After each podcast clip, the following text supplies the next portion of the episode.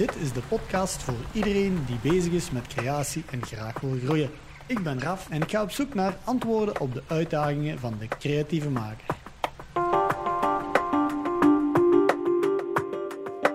Dag Hilde. Hey, dag Hallo. Je hebt ook wel een goed plekje gekozen. hè? Ja, schoon locatie. Hè?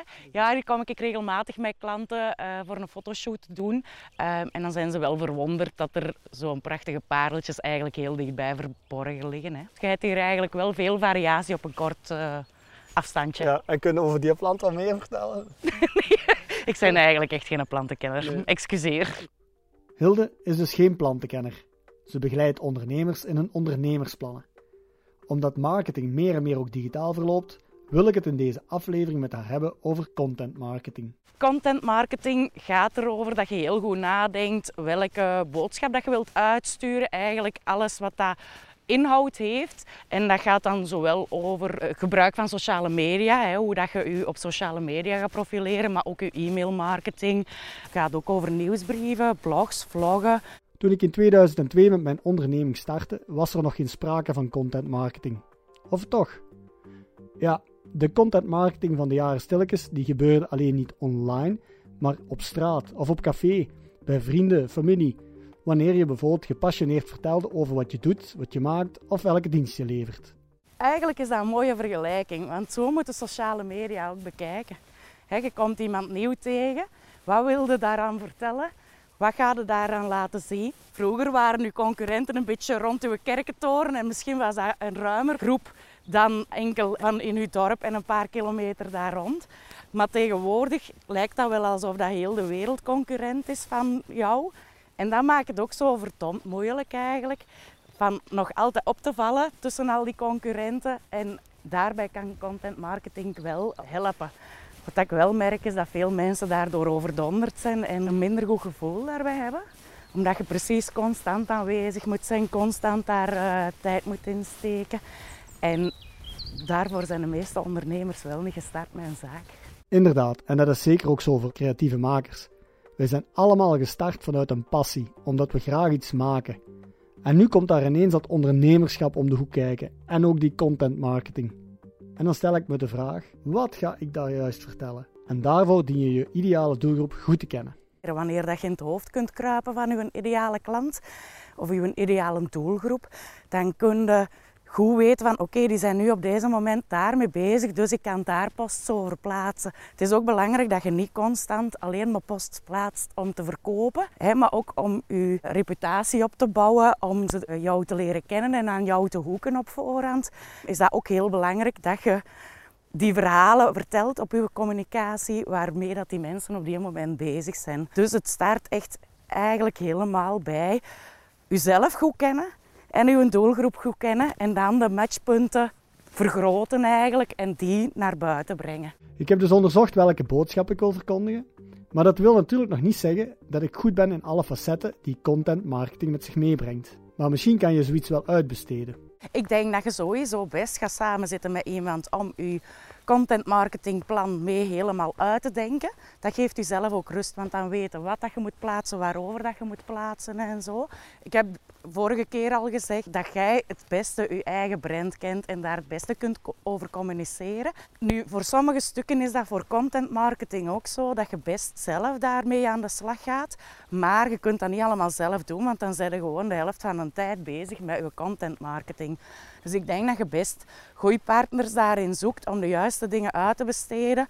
Bijvoorbeeld als je echt niet enthousiast wordt van schrijven, dan laten bijvoorbeeld uw nieuwsbrief of uw blogberichten wel schrijven, maar jij geeft wel een aanzet van zie het is in die lijnen dat ik dat wil hebben. En ik wil dat zo frequent en dat is het onderwerp van die eh, nieuwsbrieven en zo. Dus op die manier zou ik zeker wel stukjes uitbesteden en anderen laten doen. En het stuk waar dat je zelf wel enthousiast van wordt, dat zeker wel zelf doen. Wat ik wel aanraad is dat je zeker minstens één keer per kwartaal een fotoshoot van een halve dag of een dag met allemaal behind the scenes boekt. Als je die goede stijl weet van hoe en wat. Dan kun je daar naartoe werken, die een halve dag of die een dag dat je die fotoshoot hebt. En dan zijn we weer hè, bezig en vertrokken voor wanneer dat je een nieuwsbrief wilt sturen of een blogbericht wilt plaatsen of op sociale media een behind the scenes foto nodig hebt om die dan te gebruiken. Bepaalde delen van je content marketing kan je dus zeker uitbesteden. Maar waak steeds goed over je authenticiteit, want klanten voelen dat. Ik denk dat dat inderdaad een dunne lijn is, want ja, bij een personal brand is het sowieso belangrijk dat je je authenticiteit bewaart. Volgens mij moet het dan wel heel goed klikken met de mensen waarmee dat je samenwerkt. Dat je tot een goede co-creatie komt. Ja, dat die dezelfde visie een beetje hebben als jijzelf. Dat helpt denk ik wel. Dus ik zou niet zomaar met iedereen uh, in zee gaan en zeker ook niet alles uitbesteden. Ook al worden misschien niet zo enthousiast van heel veel daarmee bezig te zijn. Dat hoort gewoon bij het ondernemerschap, denk ik. Dus het is wel belangrijk van daar zelf mee bezig te zijn, maar niet ermee overdonderd te worden. Een groot stuk om dat overdonderde te overbruggen, is vertrekken met een heel goed marketingplan. In het begin ook niet um, overal aanwezig zijn, uh, want dat kunnen niet volhouden. Want overdonderd worden, dat wil niemand. Daarom wordt er wel eens aangeraden om te starten met drie kanalen die jou goed liggen en waar je je op focust om die goed te onderhouden.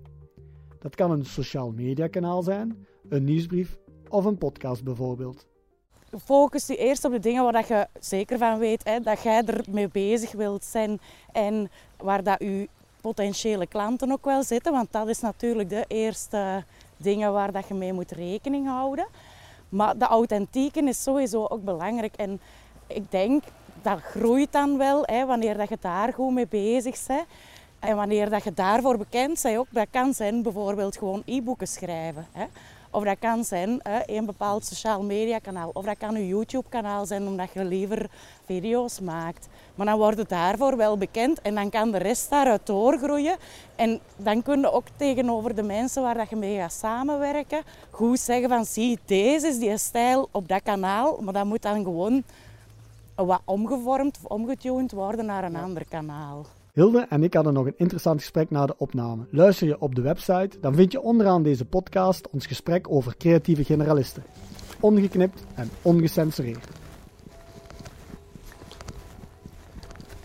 Hilde, ik denk dat het tijd is om te stoppen, want ik hoor de klokken al. ja, we zijn ook terug aan onze vijver aangekomen, dus uh, het was me een aangenaam gesprek, Raf. Ja, voilà, dat is insgelijks. En een aangename wandeling. Hè. Goed. Allee, tot de volgende keer. En uh, merci voor uw tijd. Heel graag gedaan. Tot de volgende. Salut. Salut.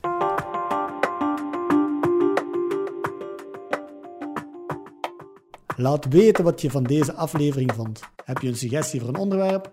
Dan hoor ik dat graag. Je kan me bereiken via de contactpagina op de website plaatsmaker.be of onderaan deze aflevering als je aan het luisteren bent op de website.